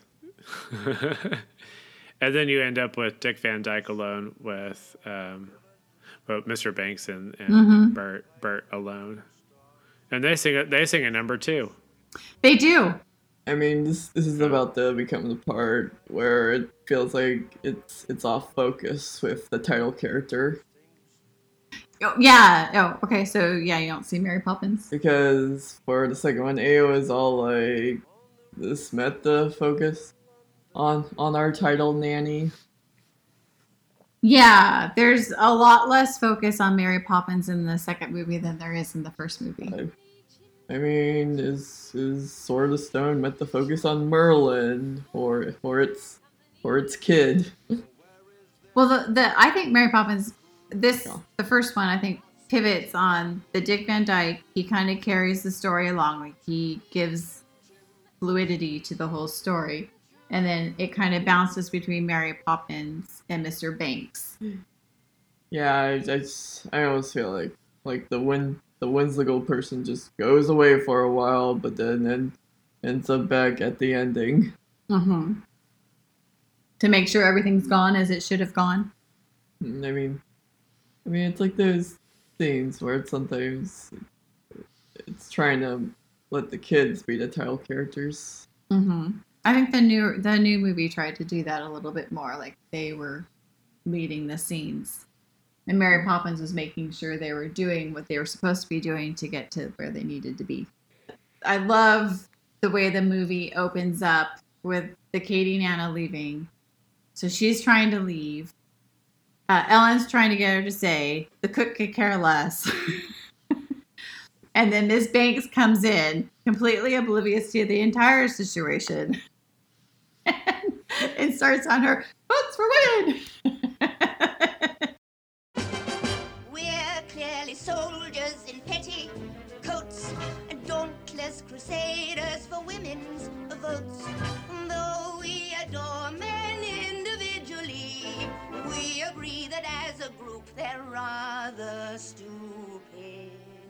Cast off the shackles of yesterday, shoulder to shoulder into the fray. Our daughters' daughters will adore us. and she puts the. It always cracks me up how she puts the badges on the wi- on the sashes on the women, and they're like backwards or twisted. Mhm. I was thinking of the part I love how it's not where perfect. she she pulled pulled up to her to her panties, and that's when they got really. really oh, when she showed her ankles, it wasn't up to her panties; it's showing her pantaloons, her ankles. And that's when they it, it just feels like they just want to leave her. That's why. I just I love that whole that whole song and that scene and the um, Katie Nanna playing kind of playing along but completely perturbed by the entire situation.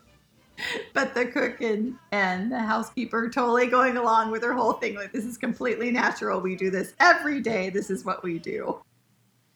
We march in our hallways. I mean, this is the time. I need to be. I need to be re- retired here. here. Retire. Oh, Katie trying Yeah. to leave. Yeah, it worked out too too much, and that's how this adventure tr- started.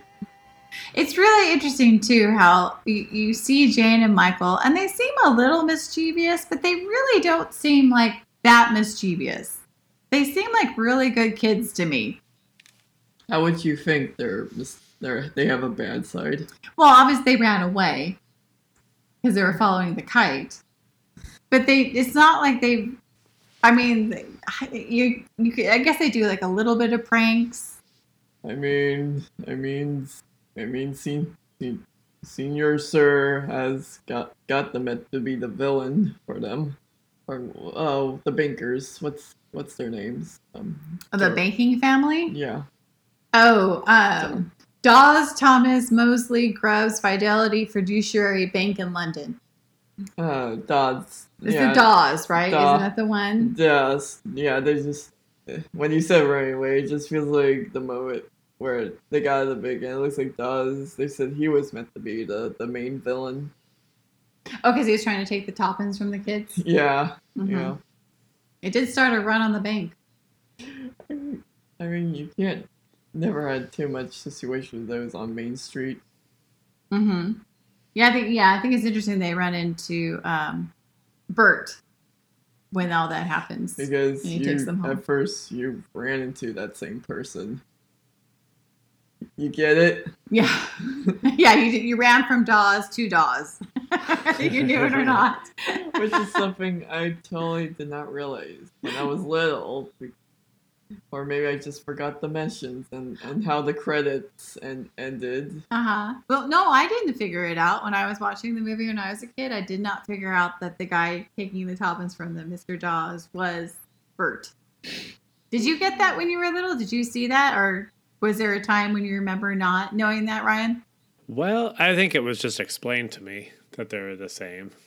So um, uh, I don't. Um, when I was really little, didn't realize that they were the same person, but my mom explained it to me. Yeah, w- yeah. From what I recall. So yeah, I mean, because you wouldn't know if No. as a little kid until somebody told you. He does a great job, Dick Van Mhm. Dyke, with that, with playing owner, the father of the bank. Yeah. What was his name? Dawes. Dawes. Yeah. Yeah, of the Dawes, Tomes, Mousley, Grubbs, Fidelity Fiduciary Bank in London. Mm. Of course. They need more partners. Yeah. I just, yeah, or S- S- Sir Dawes, Sir and Junior is just reminding me of like Kim Possible, Kim Possible villain team up. Really? It's, did you remember those those two? Um, there was there was a Sir and Sir and Junior. Oh, yeah. He, the, his son had it was that must have got with a yellow shirt. Okay. And he was you think of any other scenes that are really poignant for you? waiting for me. Poignant? Well, it's all, but it's all like Oh, you know what we forgot? Laughing on the oh, ceiling. Oh, how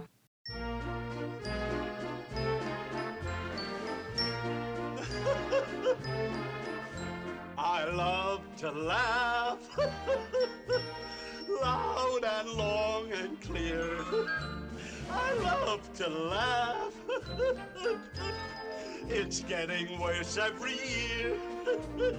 the more I laugh, the more I fill with glee. and the more the glee. I love to laugh. But I, I was thinking, I was about to think about how how does I, I couldn't tell if he, he died if he was meant to die in the movie. He did. He passed away from laughing on the ceiling. Yeah, that was something I, di- I didn't have in mind for for literature. Yeah. I still don't understand how they're on the ceiling from laughing. Yeah, that's my point. Is the whole world is the whole world England magical this year? Yeah. because it feels like it's connected. If Mary Poppins had had magic, Mm-hmm.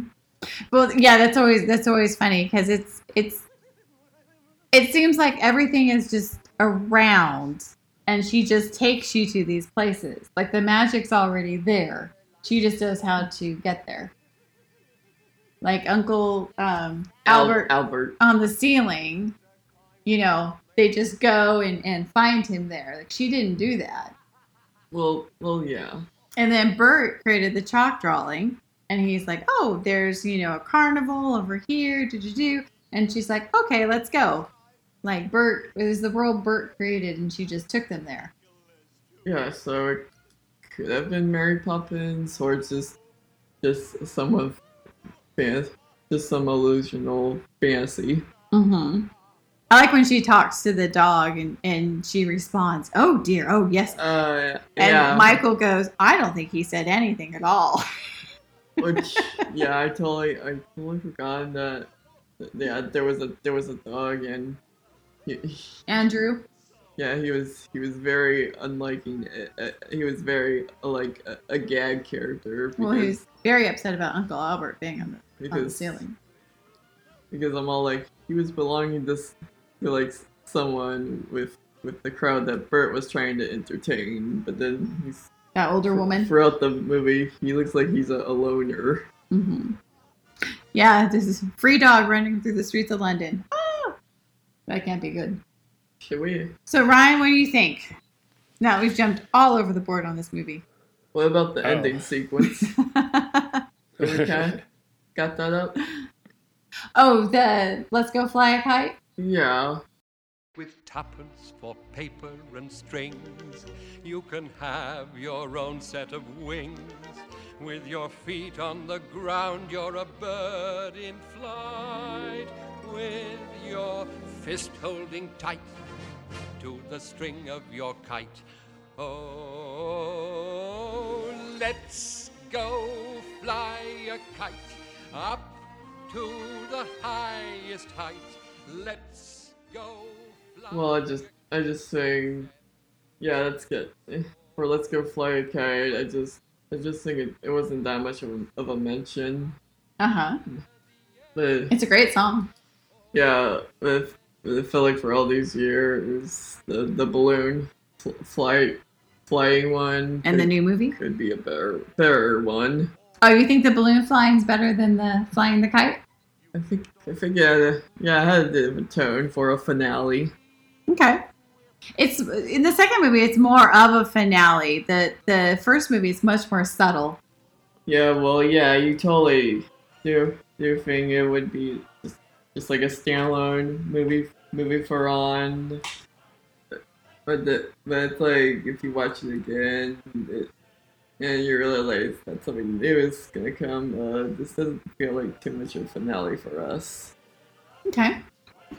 So, a couple things I wanted to mention before the movie, uh, about the movie compared to the book, um, is the books are based in the 1930s, which is consists more consistent with the newer movie, and they purposely set this in 1910 to have a more upbeat, optimistic view because you know the 1930s you're in the depression, um, people using the bread lines and the food rationing.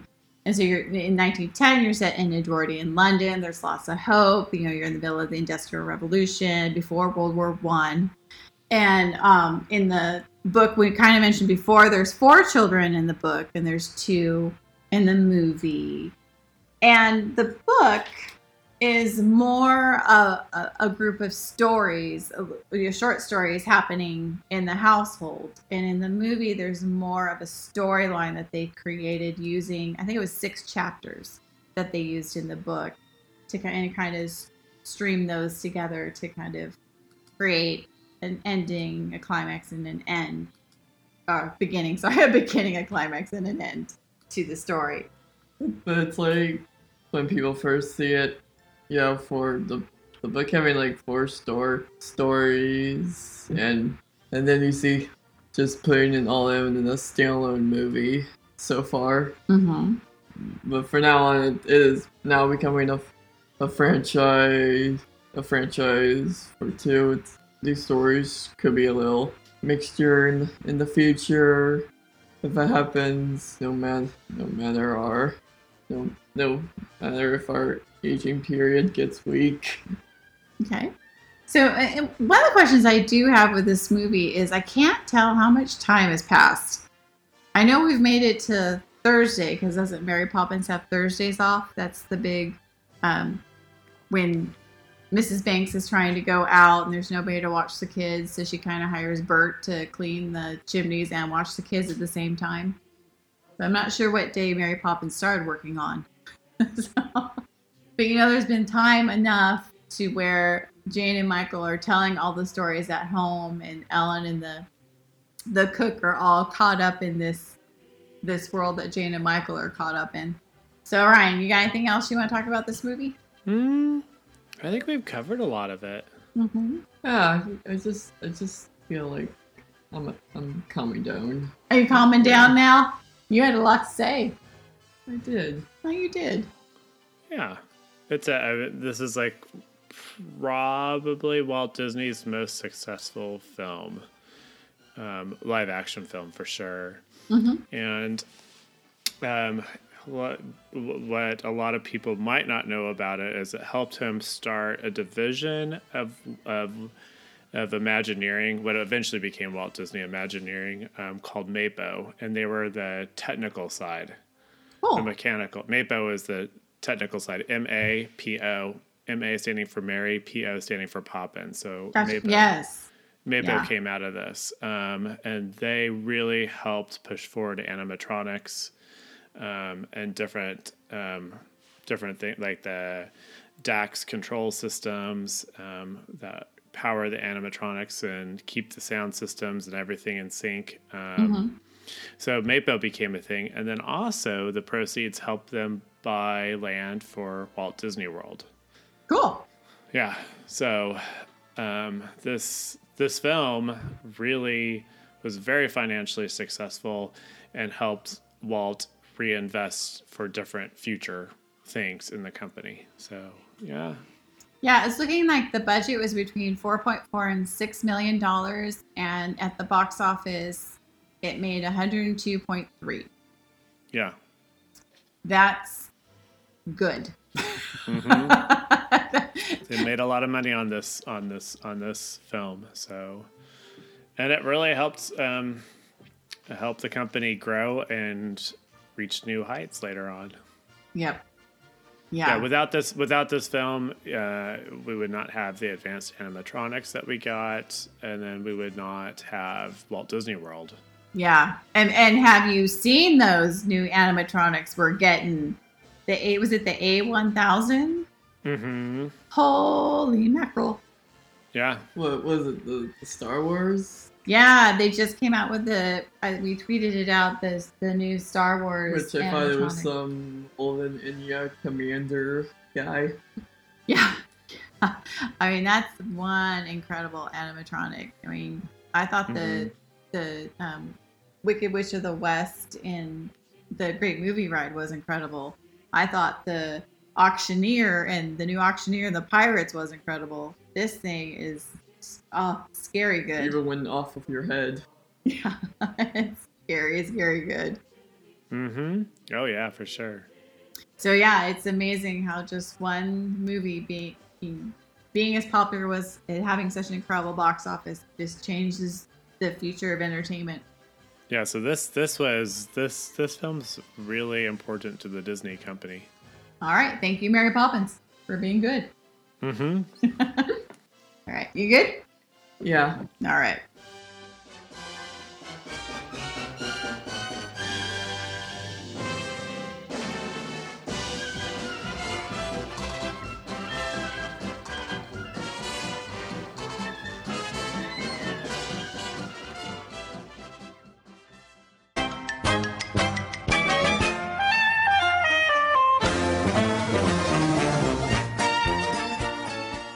Well, thank you for joining us on another episode of Diz Podopolis. And I think we'll call this one Mary Poppins 1964 101. What do you think, Fiona? One online street. One online street? Yeah. Do you know what 101 stands for? Have you heard that term um, before? I thought. I thought.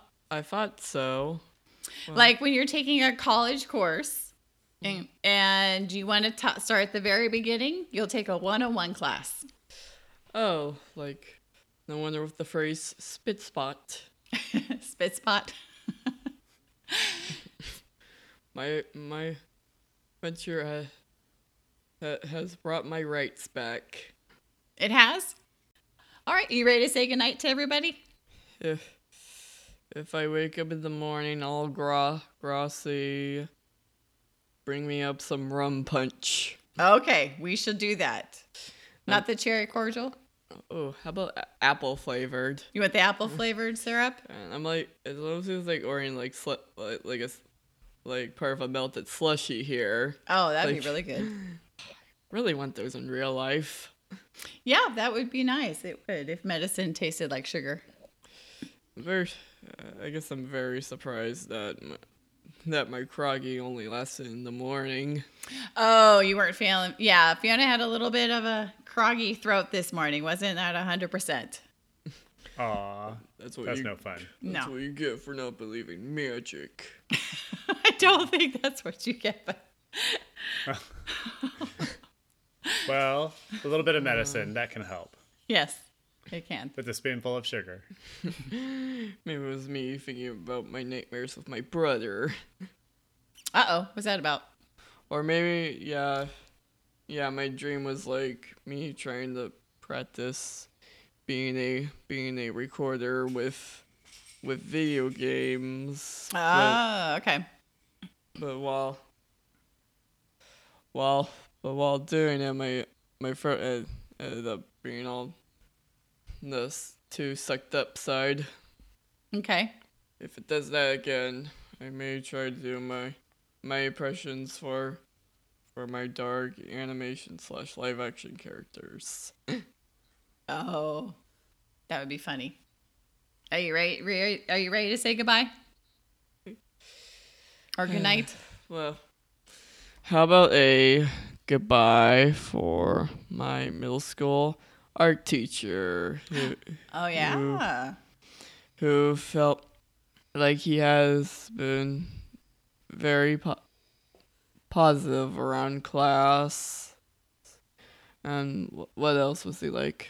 Oh, well, he was trying to help you through some some situations at school when you get a little frustrated. Well, yeah, yeah. It's it's the level up role of having having needs. Yeah, let's all like the the to have our own imaginary nanny now. Mm-hmm. Yeah, he was he was a very memorable person. Yep, he was pretty nice. And he even asked to come to your graduation in two years, high school graduation. Anybody else you want to say goodnight to? Yeah. Yeah, so good night to anyone who comes to my graduation. And then I'll be on on with my work. Oh, and then you'll go on to college, on to art school. I think that's what I was meant meant to do all here. Mm-hmm. All right, you done? Yeah. Yeah, so you can um, find Fiona at Fiona Toe Girl on Instagram and on Twitter, and um, Fiona Hale on Facebook. And I would like to say goodnight to my mom and Aunt Lynette. And you can find me, Tink Scout, on Instagram and Twitter, which I sometimes do. Ryan, you're much more of a Twitterer than I am. it depends on the week, but usually yes. Yes, yes, yes. Lots of education, Texas education stuff there.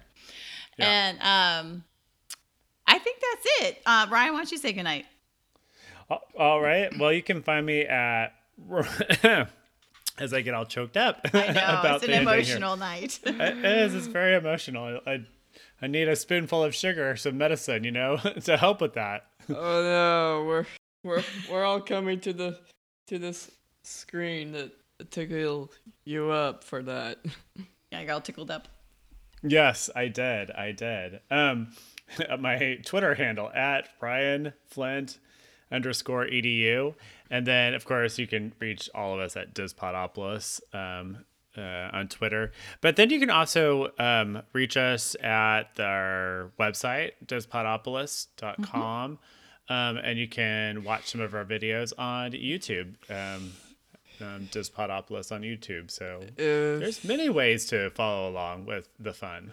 If anything sees sees a little that may be cheesy to them, don't make fun of it too much. Oh, yes. Well, Fiona's had a bad experience on YouTube and someone um Uh, Yeah, so she put something up when she was really little and I didn't block it properly and some people had some very foul mouths and so I had to shut everything down and control it. Thinking Yeah. no one would ever Oh, see yeah. it. You know, I had no idea. you never know with YouTube. I know. Anyway, Oh. yeah, you've been doing a great job over there at YouTube, Ryan. Cousin Ryan. Well- Hashtag cousin Ryan. I've got a few up there, not as many as I want to get, but uh, we'll keep getting some content out here and there for our moms to watch, Yes. right? Yes. We're trying to reboot reboot here. We're trying to reboot. Yeah, to make it. To, yeah, to make it like all, all fresh again. On our YouTube. Yeah. Yeah, the, yeah. Oh my gosh, yeah. So real quick on YouTube, yeah, go check out the YouTube uh, channel. It's some fun stuff. We've got some really great meet and greets. We've got uh, Ryan's taken a section of a podcast and kind of filled it in with pictures and video, which is pretty awesome. And our Bob Gurr meeting, which is totally awesome. And um, Adia had to go and check them out because Adia is in some of them. My middle daughter, and Yes. you, you have the stamp of approval from Adia. She looks good. Okay. oh man, she's looking at the Tinkerbell one. She's like, I look pretty cute, so that's okay. All right. Thirteen year olds. No even comments about Tinkerbell. Oh yeah. That was a super cute one. I like that It one. is. That one was fun to put together, and I watched that one a couple of times just because it was fun watching you guys. It was fun I- watching you, Fiona. I had a good time. I crack up. It is. It's funny. I'm just Yes. all like, maybe someday we should put subtitles for being a bit quiet. Oh yeah. Put some It is, captions. yeah. Turn up the volume. Well, thanks for joining us again. Like Brian said, you can catch us Dizpodopolis on Twitter, on Facebook, on Instagram, and uh, you can send us an email at comments at dizpodopolis.com if you'd like to ask us a question or if you'd like to answer the question from the beginning of the show that we have. And so, one like little uh, plug we're going to do. So, if you'd like to leave us a comment um, on the iTunes, that'd be super awesome. Um, you can see the awesome co- comment rating that my husband left. God bless him. I love him. and so we'll see you guys all real soon. Thanks for listening. Marshka, Marshka.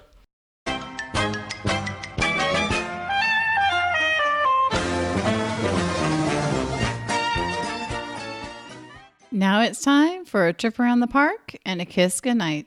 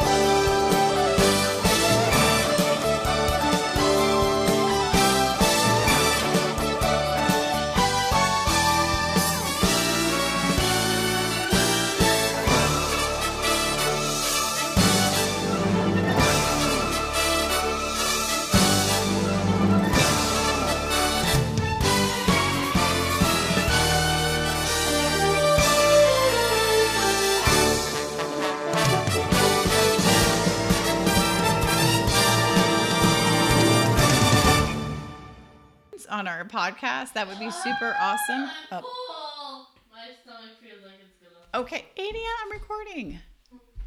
I know. You know? Yeah, I can tell with your big headphones. Then why would you walk in screaming? Because I'm. Adia. Hi. Here's your watermelon that you. Thank you. Thank you. Any blooper moments?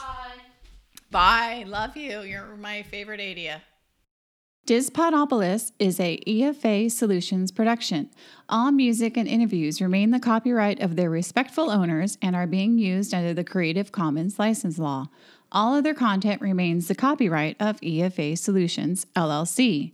This broadcast is not affiliated with Disney or any of the Disney properties, and the opinions expressed in this broadcast belong to the hosts and guests.